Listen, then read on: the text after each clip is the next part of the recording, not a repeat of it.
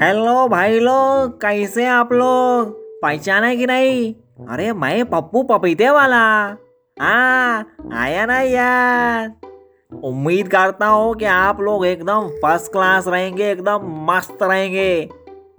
पर सच बताऊँ क्या? मैं मस्त नहीं हूँ। क्या है ना, मैं अपना पपीते का ठेला लेकर जा रहा था। अब मेरे को दिखा फोर व्हीलर पार्किंग तो मैं अपना ठेला लेकर वहाँ रुक गया। मैं सोचा क्या अपना ठेला फोर व्हीलर से काम थोड़े है? बस ऊपर छत नहीं है और नीचे मोटर नहीं है। बाकी सब कुछ तो अपने हाथ में है ना हाँ? तभी मैं क्या देखता, एक मोटा हवलदार हाथ में डंडा हिलाते हुए मेरी तरफ़ आ रहा। मैं खुश हो गया। मेरे को लगा आज सुबह सुबह पुलिस वाला मेरा पपीता खरीदने को आ रहा है। वैसे बोलने को तो उसका खुद का पेट तरबूज जैसा था, पर अपने को क्या है? अपना तो बोन ही हो रहा था। वो बोला, ए फोर व्हीलर पार्किंग है। तूने ठेला कैसे लगाया?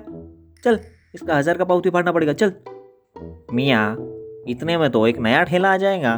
क्या? नहीं नहीं, मैं क्या बोल रहा हूँ? आज आप मेरे को जाने दो। कल से तो मैं रुकेगा ही नहीं। वैसे भी मैं इधर ज़्यादा रुकता ही नहीं। मैं सांस लेने के लिए रुका था, तब तक तुम आ गया। ऐसा क्या? ठीक है, अभी के लिए आधा माल दे और निकल। अरे आप आधा माल क्या पूरा पपीता रखो? ये लो। ए शाना बनता है क्या? आधा माल बोले तो आधा खर्चा पानी दे, चल। साहब, खर्चा तो पूरा ठेले में निकल गया। अभी ये पानी बचा है, माँगता हो तो इसका एक दो घुट पी लो। अभी तेरी तो। किधर से आए रे तू? आधा खर्चा पानी यानी कि आधा पैसा दे, चल। अच्छा आधा पैसा मतलब करप्शन, भ्रष्टाचार, वही ना? अरे नहीं नहीं। वो आप लोगों के लिए तो खर्चा पानी होता है, नहीं क्या? आप चिंता मत करो। आधा का आधा मैं अभी देता हूँ, और बचा शाम को अपना पूरा बिज़नेस होने के बाद देता।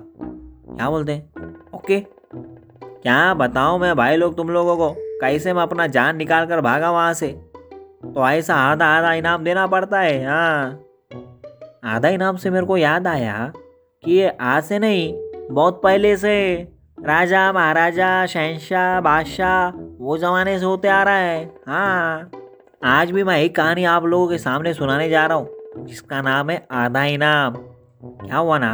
एक दिन अकबर महल में पड़े पड़े पूरा दिन सुस्त मार रहे थे तो उनका घूमने का मन किया। उठे और अपने साथ आठ सौ हज़ार सेना लेकर निकल पड़े। हाँ ये बादशाह लोग जो रहते हैं ना, अकेले कहीं घूमने जाते नहीं।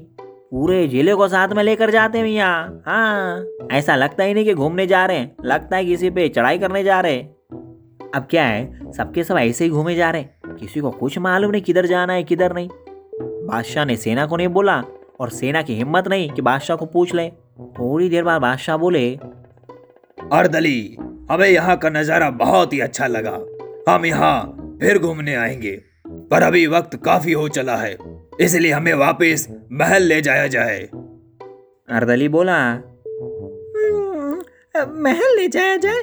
जहाँ बना हमें तो खुद यहाँ का रास्ता पता नहीं है और तो और यहाँ का नेविगेशन भी काम नहीं कर रहा है। क्या बक रहे हो? तुम्हें घर जाने का रास्ता पता नहीं गुस्ताख।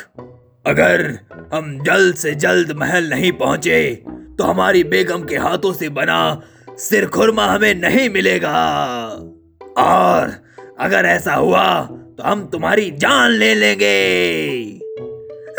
गुस्ताखी माफ़ हुजूर मगर इन बंजर घाटियों में सिग्नल भी नहीं आता और हमारा नेटवर्क काम करना बंद कर देता है। हम्म, हुजूर वो देखिए एक आदमी है। शायद उसी रास्ता का पता हो। हम्म, सुनो हम यहाँ के बादशाह हैं। हम अपने महल के जाने का रास्ता भूल गए हैं।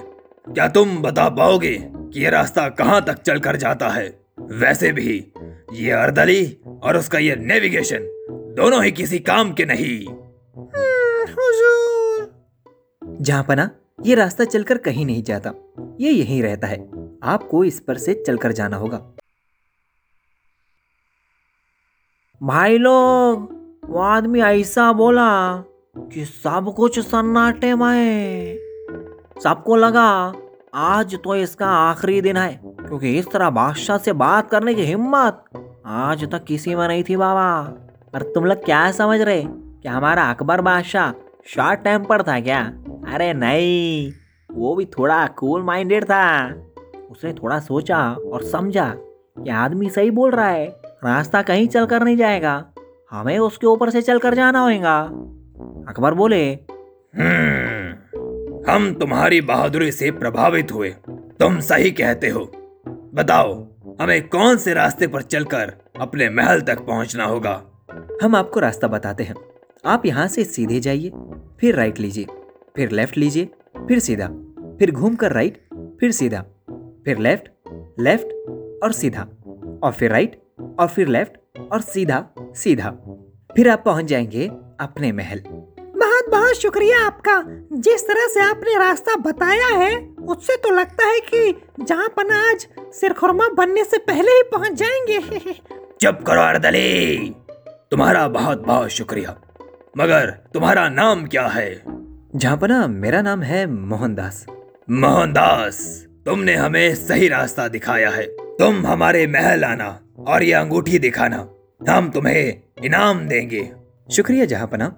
हुजूर पहले हम तो पहुँच लेते हैं। बकवास बंद करो और रास्ते की तरफ़ रुक करो। तो भाई लोग इस तरह बादशाह अकबर अपने महल पहुँचे। नहीं तो उधर के उधर ही चक्कर काटते रहते अलबेलों की तरह। कुछ दिनों बाद मोहनदास अपना इनाम पाने के लिए पहुँच गए महल में। अब क्या है बादशाह एरा गहरा नथु खैरा तो है नहीं कि किसी को भी मिलने के लिए उधर बैठा रहेगा। ये भाई साहब उधर पहुँच गए अपना झोला लेकर। पर बीच में बादशाह के सेक्रेटरी ने उसको रोक लिया और बोला कहाँ को चले हो भाई? जी मेरा नाम मोहनदास है और जहाँ पना ने हमें इनाम देने के तहत बुलाया है। इनाम देने के लिए बुलावत है? लगता है इनाम में बहुत सी मुद्राएँ मिलेंगी। हाँ। ठीक है लेकिन हम तुम्हें तभी ना अंदर जाने देंगे जब तुम हमें बादशाह द्वारा दिए जाने वाले इनाम का आधा इनाम दोगे। समझे कि नहीं? हम्म, ठीक है हम तैयार हैं। हुजूर देखिए वो आदमी जिसने हमें महल जल्द से जल्द पहुँचाने में मदद की थी वो आ रहा है। मोहनदास आओ मोहनदास आओ। हम तुम्हें बहुत सारा इनाम देना चाहते हैं। तुम्हारी मदद हमारे लिए अनमोल थी। अर्दली जाओ हज़ार स्वर्ण मुद्राएँ लेकर आओ। हुजूर इतनी मुद्राएँ देंगे तो ये देखकर बेहोश हो जाएगा। अपनी बकवास बंद करो और मेरे हुक्म का पालन करो। जी हुजूर। नहीं महाराज मुझे इतना ए, इससे ज़्यादा नहीं मिलेगा। ये तुम्हारे मामा का मेला नहीं लगा हुआ है कि लूट के ले जाओगे। मैं इससे ज़्यादा एक रुपया नहीं दूँगा समझे? आप गलत समझ रहे हैं। मैं इनाम के तौर पर स्वर्ण मुद्राएँ नहीं बल्कि सौ कोड़े चाहता हूँ। हाँ जहाँ पना मैं सच कह रहा हूँ। मैं इनाम के तौर पर सौ कौड़े चाहता हूँ। और इसके लिए मैं चाहता हूँ कि आप अपने सेक्रेटरी को भी बुला लें। सेक्रेटरी को? मगर उन्हें क्यों बुलाया जाए?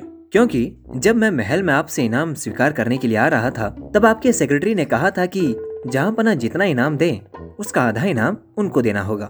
क्या हमारे सेक्रेटरी ने तुमसे इस तरह का इनाम मांगा? उसकी ऐसी ज़रूरत? उसे तुरंत मेरे सामने पेश किया जाए। फिर क्या? बादशाह का गुस्सा सातवें आसमान पर। उधर अर्दली सेक्रेटरी को लाने के लिए ऐसा भागा जैसे उसके पीछे सौ कुत्ते लगे हों। और ऐसे लेकर आया जैसे उसको लाने के लिए हज़ार स्वर्ण मुद्राएँ उसको ही मिलने वाली हो। हुजूर इसे सेक्रेटरी ने आधा इनाम मांगा था। जहाँ पना मुझे माफ़ कर दई मुझसे गलती हो गई बा ऐसे गलती दोबारा ना हो गलती करोगे भी नहीं जब तुम्हें आधा नहीं पूरा इनाम मिलेगा। अर्दली इसे यहाँ से ले जाओ और सौ कोड़े इनाम के तौर पर दे दिया जाए। जी हुजूर चलिए सेक्रेटरी साहब आपकी पीठ पर टैटू बनाते हैं। मोहनदास हम तुम्हारी बहादुरी से बहुत खुश हुए हैं। इसीलिए आज से तुम्हारा नाम बीरबल होगा। हम तुम्हें इनाम के तौर पर अपने नए नवरत्न में शामिल करते हैं। और तुम्हें सलाहकार के रूप में रखते हैं। शुक्रिया जहाँपना। तो भाई लोग, इस तरह की ये कहानी थी आधा इनाम। वैसे इस कहानी से प्रेरित होकर मैंने भी सोचा है कि अपने कस्टमर लोगों को आधा इनाम, यानी कि आधा डिस्काउंट दूँगा। हाँ इसके लिए मैंने अपने ठेले पर एक बोर्ड लगाया है, जिसमें लिखा है, अनपढ़ लोगों को 50 प्रतिशत का डिस्काउंट। फ्लैट। इसमें क्या होएगा कि जो पढ़े लिखे रहेंगे, उनको ये डिस्काउंट मिलेगा ही नहीं। और जो अनपढ़ रहेगा, उसको तो पढ़ने आएगा ही नहीं। तो डिस्काउंट का आएगा समझे क्या आपन मार्केटिंग स्ट्रेटजी में बहुत आगे के लेवल के हैं। तो भाई लोग, चलो अभी निकलते हैं। मेरे को भी अभी आगे के दो तीन गली को जाने का है हाँ? अपन मिलेंगे अगली स्टोरी में। इसी पॉडकास्ट पर लिसन वॉइस ऑफ़ बुक्स पर। समझे क्या? चलो बाय बाय टट्टा बाबा